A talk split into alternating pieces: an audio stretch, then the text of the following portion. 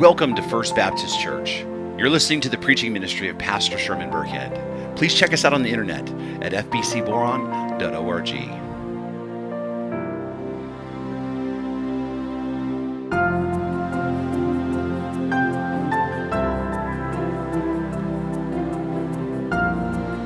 Beginning in verse nine, and the word of the sovereign Lord reads this way. Since therefore we have been justified by his blood, much more shall we be saved by him from the wrath of God. For if while we were enemies, we were reconciled to God by the death of his Son, much more now we are reconciled shall we be saved by his life. More than that, we also rejoice in God through our Lord Jesus Christ, through whom we have now received reconciliation. This is the word of the Lord. The late theologian and pastor John Stott wrote of this. He says, "The judge has pronounced us righteous, and the Father has welcomed us home." When it comes to us taking our time in reading and studying the Bible, one of the easiest clues that we ought to be looking for whenever we read the text in order to understand the Scripture is, is to look for those repeated words and repeated themes and repeated phrases. Right? In fact, they are the, the easiest clues to identify in a text. Not to mention that repetition typically is a very common feature in the Bible, and, and it really helps us to see what the author's intention is, right? Oftentimes the words and phrases and themes that are repeated several times, right, in the text and context really help us to understand where the, the author of the text is going, right? It can be an important clue of us trying to figure out exactly what is meant in a particular uh, passage of Scripture. And so if you read a Scripture and you see a word or phrase repeated several times, you can be pretty confident that, that repetition is an important detail to pay attention to. Just like when we look in our text here, I don't know if you've noticed, but when we read these three verses, you'll see a few words that are, that are repeated a number of times. For instance, the word saved. If you notice that it, that word is used twice in, a, in this very short text, both in verse nine and verse ten. And because of that, you can reasonably be certain that this is an important detail for this particular passage of Scripture. Not to mention, the idea of being saved is related to the idea of justification, which is something we find in verse nine. Right? Since we've been justified, Paul says. Right? And the idea of being justified and the idea of being saved, we know, right, they're related because we've been talking about that for months now since we've been talking about the gospel. And then you combine that with the fact that, that Paul is unpacking the gospel here. He's talking to us about what it means to be set, saved, right? And so we can see this word then, obviously, is going to be an important thing for us to look at when we look at this text. But there's another word that's repeated in this text a number of times. In one form or the other, it's, re- it's repeated three times, and that is the word reconcile. Twice we see it in the, the past tense verb, which is reconciled. And then once we see the noun reconciliation, which is at the very end. And what we see from this text is Paul is, is not simply talking about reconciliation generically. He's actually talking specifically about being reconciled to God. And so it's safe to assume that reconciliation or being reconciled is an important detail in this text simply because we see the word repeated, right? Which in fact it is. It's one of the major points of this text. The truth is that we can be reconciled to God actually is one of the most important blessings of the gospel, right? And so reconciliation is a super important detail of this text. But, but really, what is reconciliation? And, and why is it so important? And why is it such a, a blessing of the gospel? Well, we know that reconciliation is, is ultimately the restoration of relationships, right? It's the restoration of a relationship that's been broken. It's where you have people or groups of people who have had in the past important relationships with other people or other groups of people, but for some reason, there is a fracture in the relationship. There's division, and reconciliation is when those relationships are made whole again. It's when the pieces of that relationship are put back together again. In fact, one dictionary de- uh, defines reconciliation as the end of estrangement. The end of estrangement. When relationships become broken, those relationships become estranged, right? And I think we're all familiar with that to at least some degree. We have all had relationships we've had with other people that ended up being fractured. We've become estranged from people that are important to us. If you've ever had a boyfriend or a girlfriend and that relation ended up in a breakup, you've become estranged from them. There's division, there's separation. We also see this in marriages, unfortunately, in our country. Many marriages end in divorce. Husbands and wives who divorce one another or are in the process of being divorced, they end up in a broken relationship. We say that they have been estranged. Even more unfortunate is we see this happen between parents and their own children, adult children oftentimes. Children who just don't speak to their parents and parents who don't speak to their, their kids. Right? It's becoming more and more common in the culture around us, especially now. It seems like the generational divide is, is growing. The differences between generations seem to be so far that it's easy for, for generations to be estranged from one another. Right? There seems to be less and less common ground. But we see that all the time. Someone gets their feelings hurt and they don't want to talk anymore. Or, you know, there's real hurt or real damage done in the family and those relationships. The trust is, is gone. That relationship is severed. And it happens all the time with friends too. I mean, we have all been friends with people who we thought, we're going to be friends forever. We're just too much alike. Right? We are just too compatible, and only for something stupid to happen or or even not so stupid, but it creates a rift in that relationship, division where, where it would, would have seemed impossible. And it seems like then now you can't even stand each other's presence anymore. We see this happen between siblings where they hate each other, and even neighbors who are just completely antagonistic to one another. You want to see the definition of estrangement, just walk around Boron for a while. There have been, there are people in this town who haven't talked in fifty years because of something happened to, to somebody in high school and they still hate each other. Right? That's estrangement. We all know what, what this is like, what it, is, what it means to experience a brokenness in relationship. In fact, some of you probably are estranged in your relationship right now. I know, you know, I've experienced that recently. I've got a couple of family members in my own life where there is division, where there is not closeness, there is conflict, and there is separation. So we all know what it's like to be estranged from people, right? Well, reconciliation is the, the end of that. Reconciliation is where division is gone, where strife has come to an end, where a relationship is restored. And I'm not talking about making peace to where you tolerate one another. I'm not talking about a truce where you kind of just tolerate each other's existence. I'm talking about true restoration, a true healing of the relationship. And I think that we've all experienced that at some point as well, that we've had a relationship restored. In fact, if you are or have been estranged from someone you love, that's what you want, that's what you desire, especially if it's one of your kids, especially if it's your spouse. You don't want to only have the ability to briefly talk on the phone and to communicate important, vital details. You desire complete restoration to the relationship. You, do, you want a restoration in that closeness. You want restoration in intimacy with those people.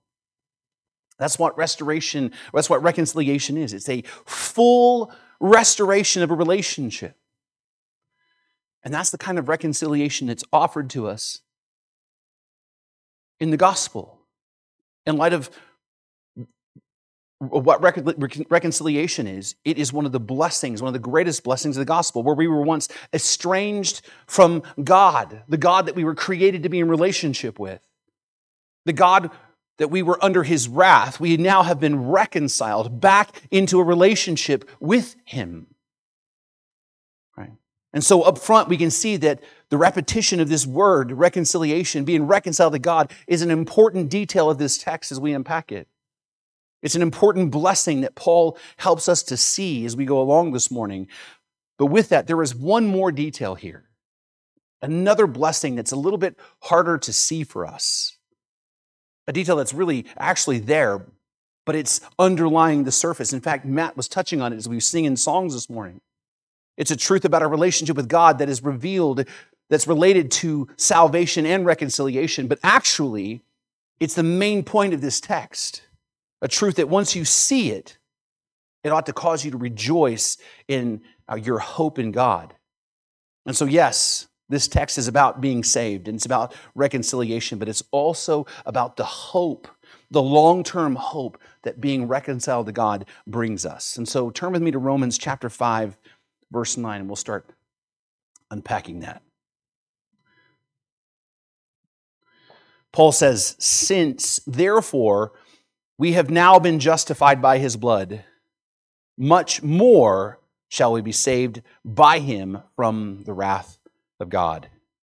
And the first thing that we need to notice in this verse is the word therefore. Whenever you see the word therefore in the text, you should ask the question, what's that word therefore, therefore, right? Because it's therefore a reason. As we said, this is a conjunction, and we always need to pay attention to the conjunctions because it helps us to understand that the author is, is not just saying something just out in space by itself, that there is a context. He's stringing together his ideas. And that's what Paul's doing here. He's building an argument. He's putting his thoughts together to draw us to a certain place. And so with that, we should remind ourselves then of what Paul has said and the context in which he said it. And if you've been here for any of the last part of any of the last thirty messages in on uh, in the sermon series on Romans, you will remember that Paul wrote this letter for three main reasons. The most important one is he wrote this to explain the gospel to the church at Rome so they would understand the gospel in full detail. That's the most important reason for us why he wrote this letter. In fact, right, this, this letter to the Romans is the most complete theological explanation of the gospel. This letter, if you just remember, what's, what's Romans about? It's about the gospel, it's about the gospel, it's about the gospel, right? In this letter, Paul explains what the detail, what the gospel is. He explains the, go- the, the blessings that the gospel gives to those who believe it. And then when we, we get to chapter twelve, he's going to explain how we are to live in light of the gospel. And so as we've talked about, Paul opens up his explanation here by declaring that he is not ashamed of the gospel because the gospel is the power of God to save everyone who believes it.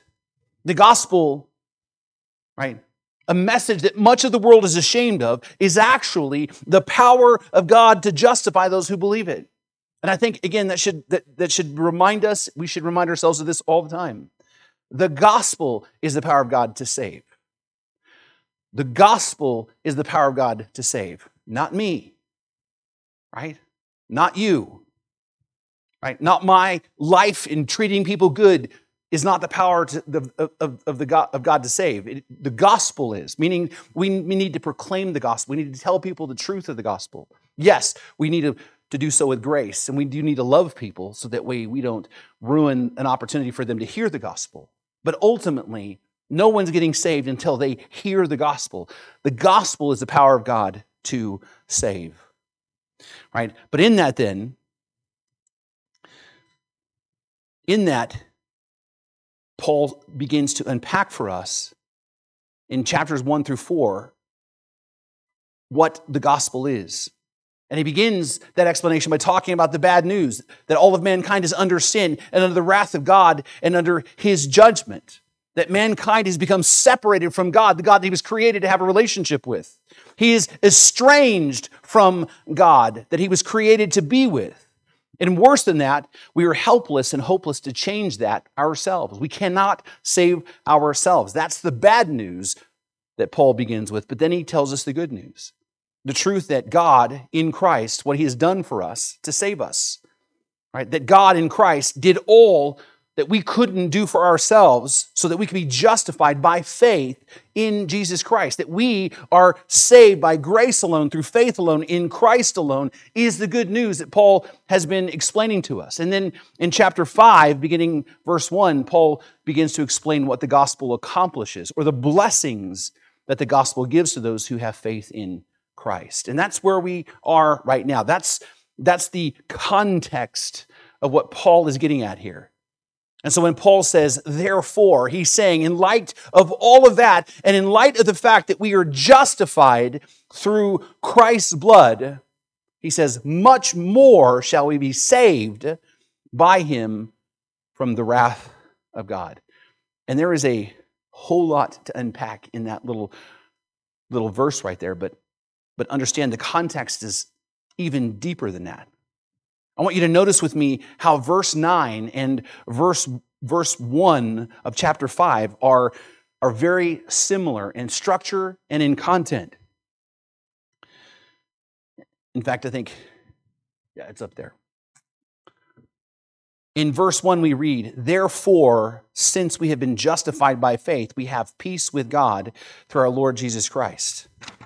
Then in verse nine it says, since therefore we have now been justified by his blood, much more will we be saved by him from the wrath of God.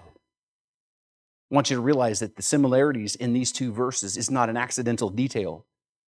Both of these verses, right, begin with the words therefore and since. The order's a little bit different, but the emphasis is still the same. And they both contain the phrase, have been justified by.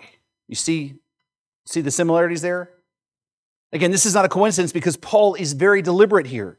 These similarities should cause us to see that Paul is continuing to build his argument. Paul is moving from one point to the next. And what we need to see is Paul is grounding his thoughts on the settled reality that we are, if we're in Christ, objectively justified. Right? That's the foundation of Paul's argument here, is that we are justified in the sight of God, which means our sins have been forgiven, which means that we have been granted Christ's righteousness. That's what it means to be justified in the sight of God. But also in these two verses, we can see the summary of the basis on which we become justified. In these two verses, we can see that justification comes by Christ's blood, which is what Christ has done for us, and it's granted to us by faith in Christ. This right here is the summary of what Paul has been arguing from, from the middle of, of, of chapter three to the end of chapter four. This is the point that he has been harping on and driving home, the point that we have made a point to, to talk about over and over again, that justification was by grace through faith in the finished work of Christ, who shed his own blood to save us. In fact, in, in Romans chapter three, beginning in verse twenty-two, he says, there is no distinction, for all have sinned and fallen short of the glory of God. That's the bad news. And are justified by his grace as a gift through what? The redemption that's in Christ Jesus, whom God put forward as a propitiation by his blood, to be received by what? By faith. Paul is saying, everything I'm going to tell you now is built on that truth. Paul in chapter five reminds us of this settled truth that we have been, past tense, truly justified if we have faith in Christ. We've been justified because Christ shed his blood on our behalf and because we received that by faith. In other words, the simple way to say it is this way: Christ bled and we believed. That's the whole basis of justification. That Christ bled for us and we believed in him. And on that basis, Paul points us to the blessings that we receive from being justified. And in verse one, he says, we have been justified. If we've been justified, then the blessings we receive from that is the fact that we now have peace with God. And we spent a lot of time talking about that. But then in verse nine, he says, since we have been justified, the blessing we receive because of that is the fact that we will be saved from the wrath of God, which is something that should cause us to sit up and pay attention because Paul is drawing our minds and our hearts to something here. Notice in verse one, we have been justified. That's past tense. But we have peace with God, which then is what? Present tense. It's, we have it now.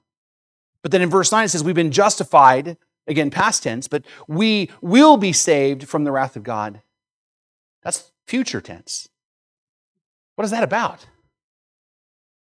Think about this. Throughout all of chapter five, Paul has been explaining the blessings of the gospel, and all of the blessings to this point have been present tense blessings that we have right now. Paul said, since we have been justified, we have right now peace with God.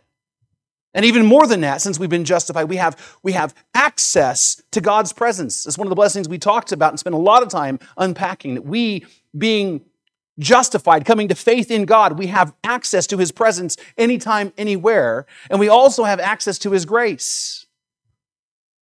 And because of that, we right now then have a current hope for the future, that we, we can live in hope of the future. And then he says that we can rejoice even in our suffering because we have the blessing of the Holy Spirit who pours out God's love into our hearts actively. And then he says, we have proof of God's love for us here and now, because why? Christ died for us. Remember, we, that's what we talked about last week. And that while we were still sinners, Christ died for us. God demonstrated His love for us. We have the demonstration of His love for us. All we have to do is look at the cross and we can see that God loves us. These are all the present tense blessings that we have right now because of the gospel. We have them in this moment. But then Paul says, since therefore we have been justified by His blood, much more shall we be saved by Him from the wrath of God. That's future tense. Shall we be saved?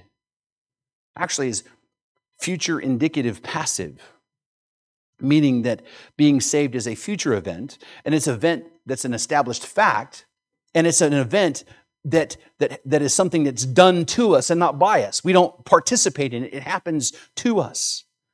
In other words, right, in the future, God is going to save us from His own wrath, which then I think we should cause all of us to really think about what Paul is saying here and ask some, some big questions like, wait a minute, I thought being justified meant being saved. Wasn't that the same thing?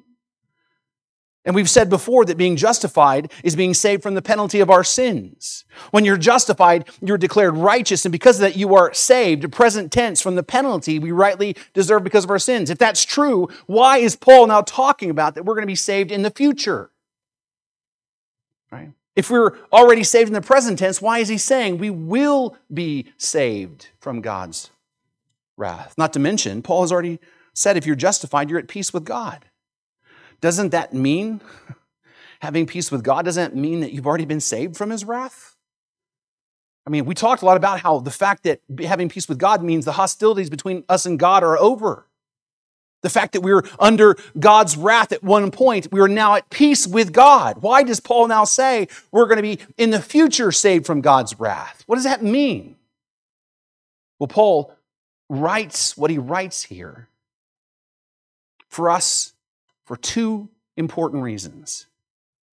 The first one is Paul is trying to help us to see the already but not yet reality of salvation. The already but not yet reality of being saved. That you are already saved but not yet saved. And I'm not saying that to be confusing to you. I'm saying that because that's what the reality that he's trying to describe here. Yes, we have been saved. Yes, we have been justified. But no, we've not been fully saved yet.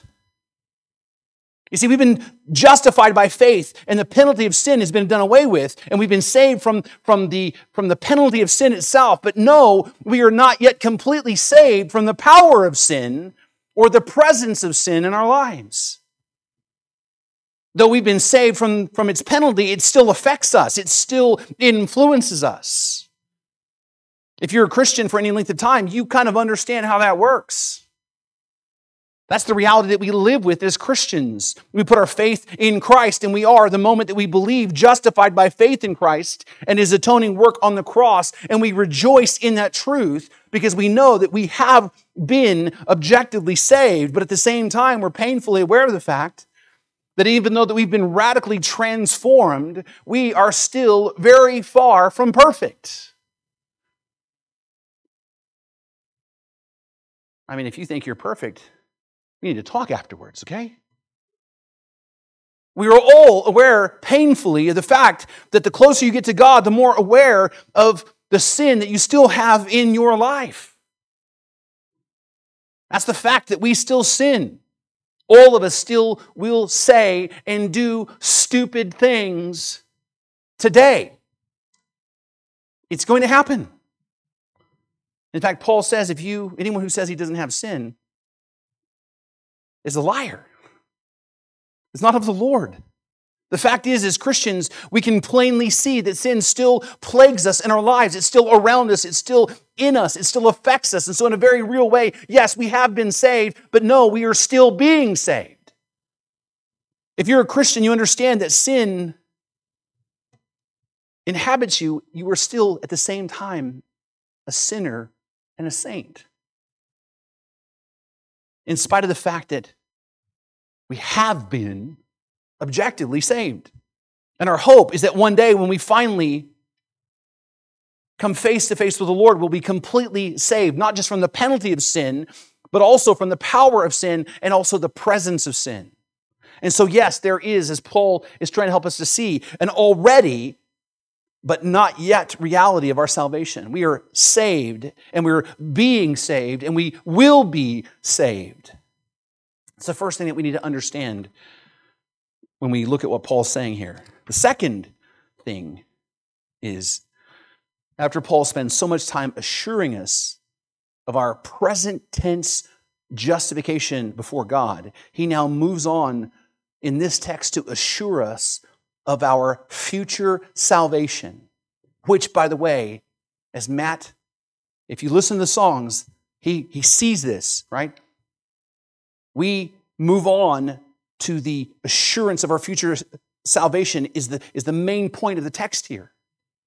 You see, the main point of the text is to reveal to us that reconciliation is certainly a blessing of the gospel, and that reconciliation we have with God gives us a true and real assurance of our salvation, that God will not just save us now, but will save us in the future. This text ultimately is about the assurance that we have as believers in Christ. Notice what he says, therefore, since therefore we have been justified by his blood in the past, much more shall we be saved, future, by him from the wrath of God. Paul is talking about the, our future salvation, and he's giving us assurance that it will happen because of what happened in the past. In other words, because you have been justified, you will be saved. Notice Paul is specific about what we will be saved from. He says that we'll be saved from the wrath of God. And again, it's an important for us to think about what he means at the moment. First of all, this is the great problem that all of mankind faces. It's the wrath of God. Romans chapter one, uh, verse eighteen, Paul says, "For the wrath of God is revealed from heaven against all ungodliness and unrighteousness of men who by their unrighteousness suppress the truth." God's wrath in the present tense is his ongoing hatred and anger towards sin and sinners. God is holy, righteous, and just, and he cannot abide sin or sinners, and so his wrath actively burns against sin and those who are in their sin.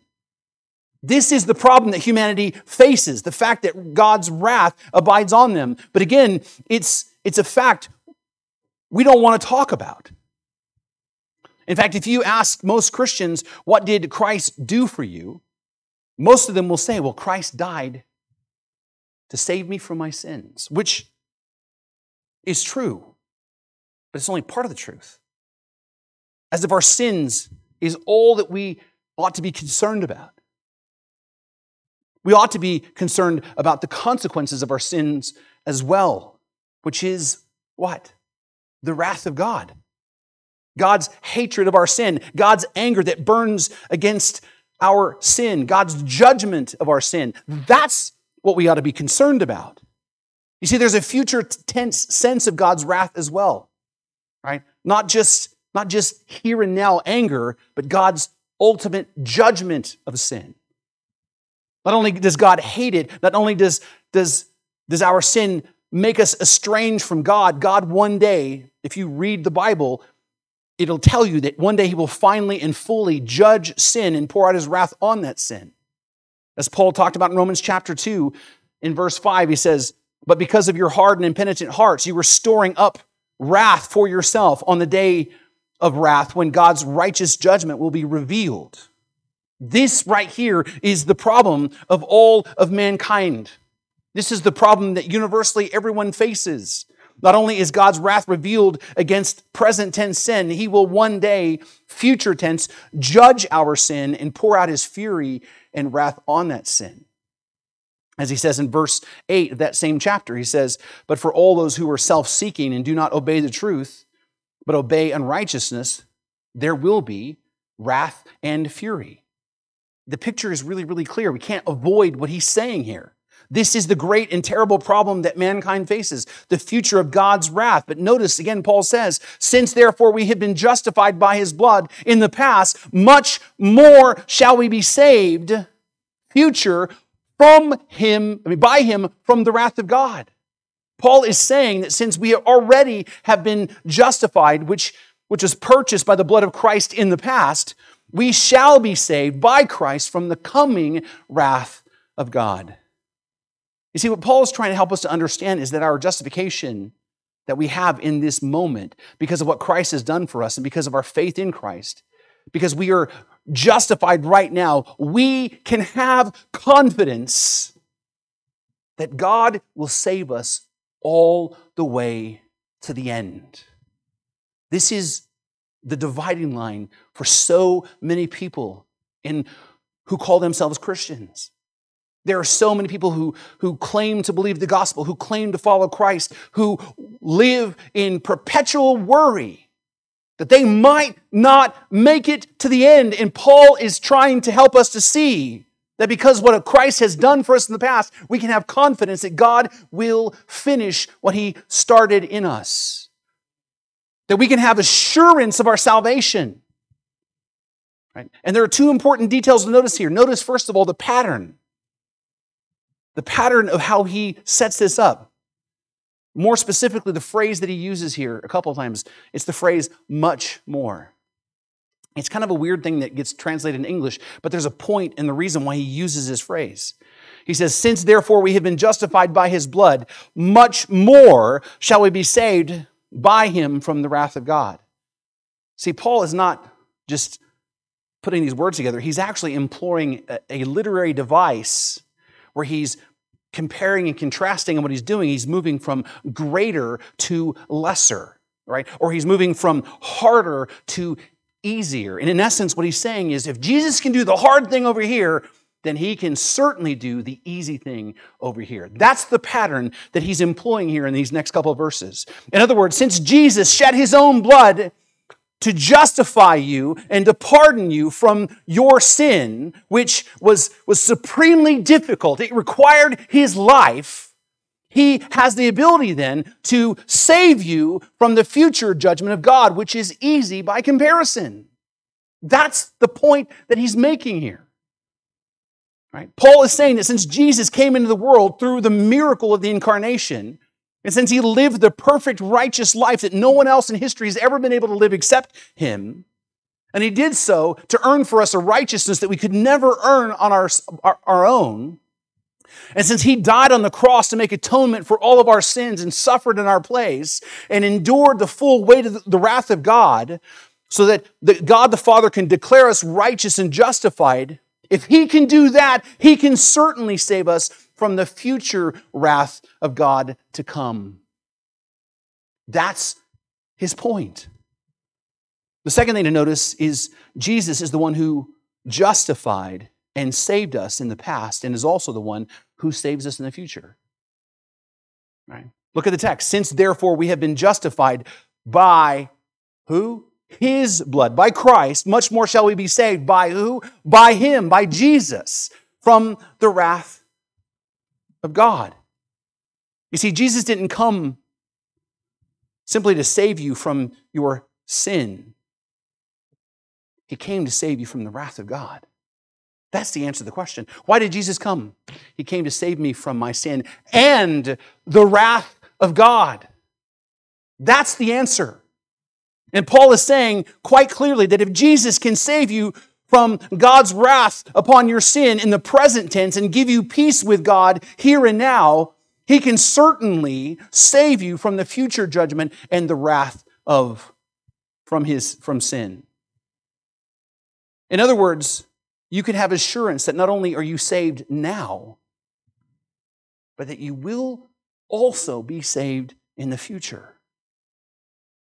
That's the point that he's making here. Even if you struggle and fall in sin, what Paul is trying to help us to see again and again and again is salvation is of the Lord. It's always of the Lord and will always be of the Lord. If you were saved, you will not lose your salvation. And the reason for that is because Jesus has the power to bring you into the kingdom, and He has the power to keep you in the kingdom, which is easy by comparison. A point that Paul emphasizes in what he says next as well. He says, for, or the word because is fitting, because if while we were enemies, we were reconciled to God by the death of His Son, much more, say that phrase again, much more, now that we are reconciled, shall we be saved by His life? Again, notice the expression, much more. Paul moves again from, from greater to lesser, or he moves from harder to easier. He's saying if Christ can do the hard thing, He can certainly do the easy thing. And he says if Christ can accomplish the hard thing of reconcile us in our relationship to God while we were God's enemies, right, through His death on the cross, then He can certainly save us in the future through His resurrected life. Again, the main point of the text is the assurance of our salvation. That's the blessing of the gospel. That God can save us in the present is the same God that can save us and keep us saved in the future. That's the point that he's emphasizing here. It's the security for us as believers. Now, there are some people, for whatever reason, who will believe with all their hearts that you can, right, be saved legitimately, that you can be saved, right, but somehow by all your own actions then unsave yourself, that you can lose your salvation. And they would deny what, you know, that, that what Paul is talking about here is the assurance of your salvation.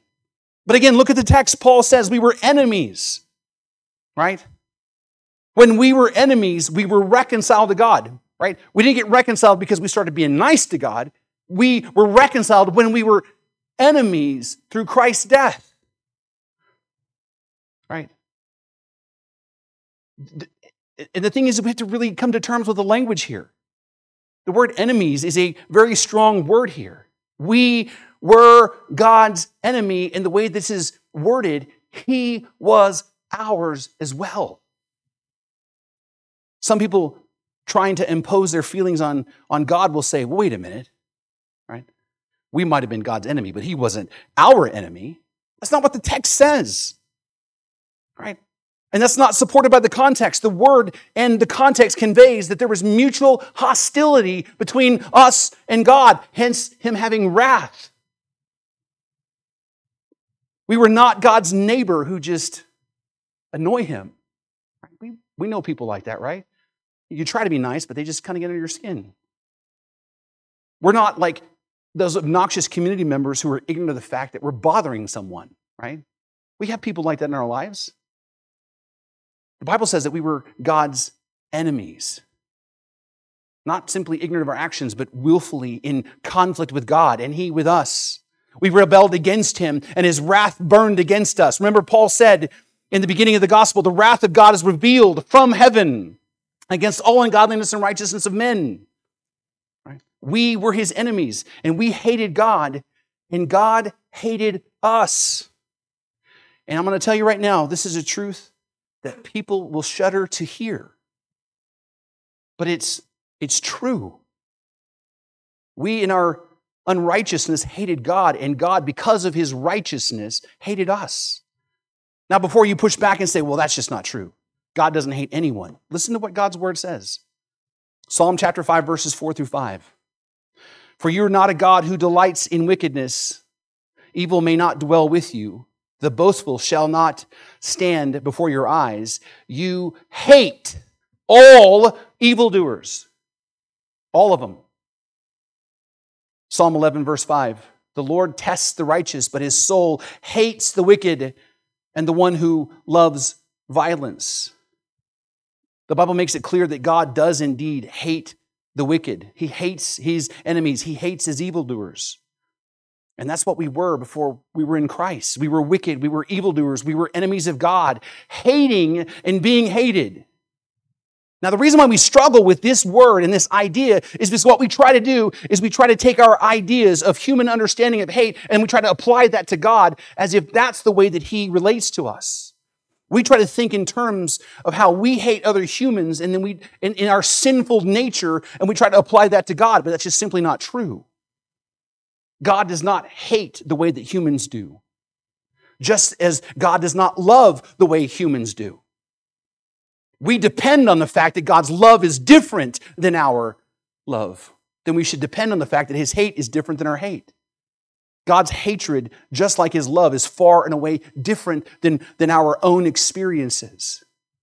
What we need to understand is God, in all his perfection, is capable of both loving and hating at the same time. That he can love and hate us at the same time. As John Piper, he says it this way, love and hate are simultaneous as God looks upon hateful, rebellious, corrupt, loathsome, wicked, God-dishonoring sinners, which is exactly what we were. God can simultaneously love and hate his enemies because he is, he is not corrupted by our fickle, sinful nature. John Piper continues and says, now, here, there are distinctions that we need to make, right? Hate and love have, have two meanings. Hate can be an intense loathing of a quality, or hate can be, beyond that, the intense intentionality to destroy. Love, similarly, can be an intense delight in a quality. It can also be an intense intentionality to bless in spite of the presence of some unsavory quality. You see, God has every right to hate sinners because of their sin. And because of his justice, God has resolved to destroy them if their sin is not dealt with. That's the truth of the gospel that we're facing. That's the bad news that we must come to terms with. This is the universal problem of all mankind that Paul has been unpacking in the gospel, that we were God's hated enemies. But God simultaneously, because of his love for us, even though we were still his enemies in that condition, he sent his son to die for us.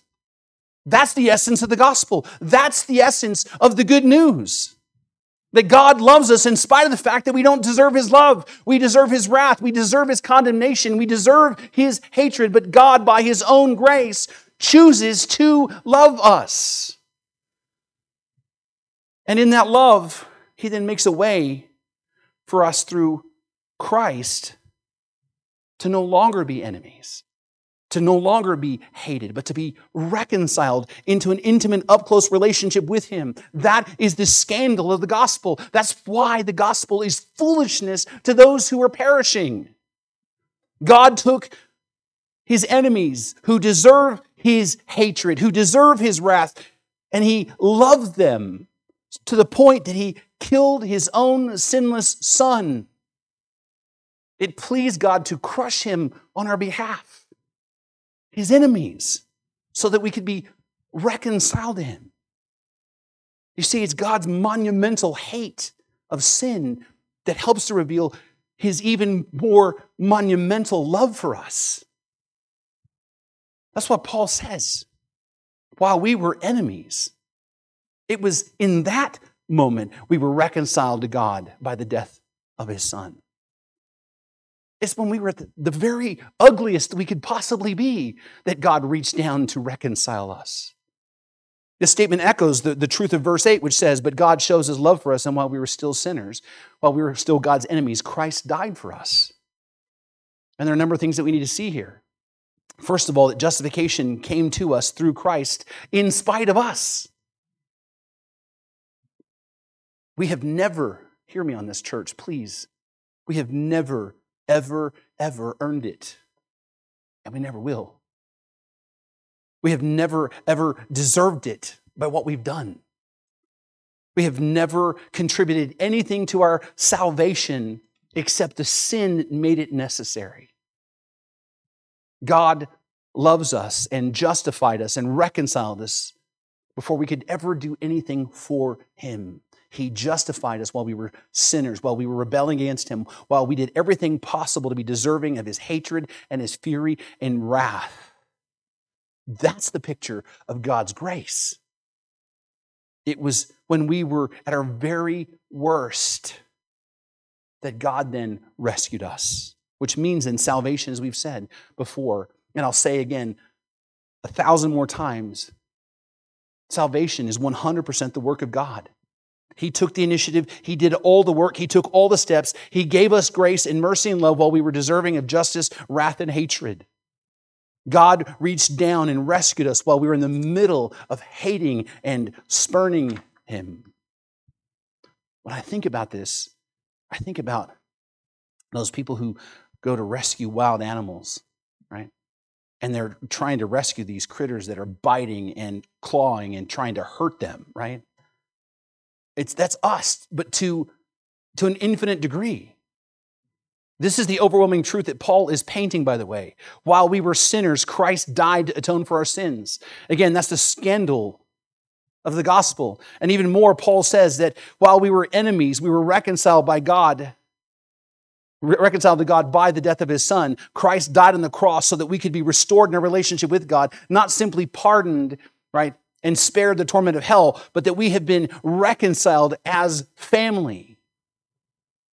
Through the death of Christ, the relationship with God that we were created for, the relationship that was destroyed by sin, has been completely restored.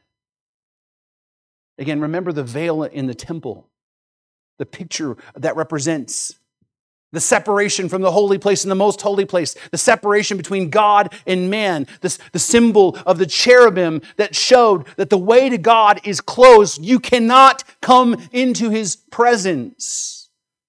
But when Christ died, the veil was torn and that relationship was, was restored. Hostilities are over. And again, the idea behind the word reconciled means to be made right, to be made whole. God did not simply accept our terms of surrender and then just tolerate our existence. Right? He reconciled us. He reconciled us as family. We're no longer hated sinners, but beloved children. That's enough, I think, for us to rejoice for the rest of our lives. We go from objects of wrath to honored guests seated at His table. Through Christ, we have become, we come, we, we are welcomed home by the Father, and the shoes have been put on our feet, and the robe on our shoulders, and the, the ring placed on our finger. This is, this is the picture of the prodigal son. Do you remember that story? The son returns home, and the father And the son's like, I'm not even worthy to be your slave. Just let me just work for you. And the father's like, none of that. You know, kill the fatted calf, put the robe on him, put the shoes on him, put, put the ring on him. All the symbols of complete restoration. The life-giving relationship that had been shattered before has been restored. We've been reconciled to God. And that's, and that is one of the blessings of the gospel. This is what was accomplished by Christ's atoning death on the cross. And what Paul is saying is if Christ can accomplish that, if Christ can accomplish that by His death, if He can accomplish something so miraculous as saving us, God's enemies, from the wrath of God and reconciling us back to Him in a relationship, He can certainly keep us saved and keep us reconciled in this life by the resurrection and by His continual intercessory work on our behalf. If Christ can save us, when we were at our worst, how much more can he save us now that we have been spared the wrath of God and made right in the sight of God? How much more will he save us now that we have a new nature and a new heart? How much more will he save us now that the barrier between us and God has been torn down? How much more will he save us now that we have been given the Holy Spirit who indwells us and leads us and guides us? If Christ can do the hard thing, then he can also do the easy thing.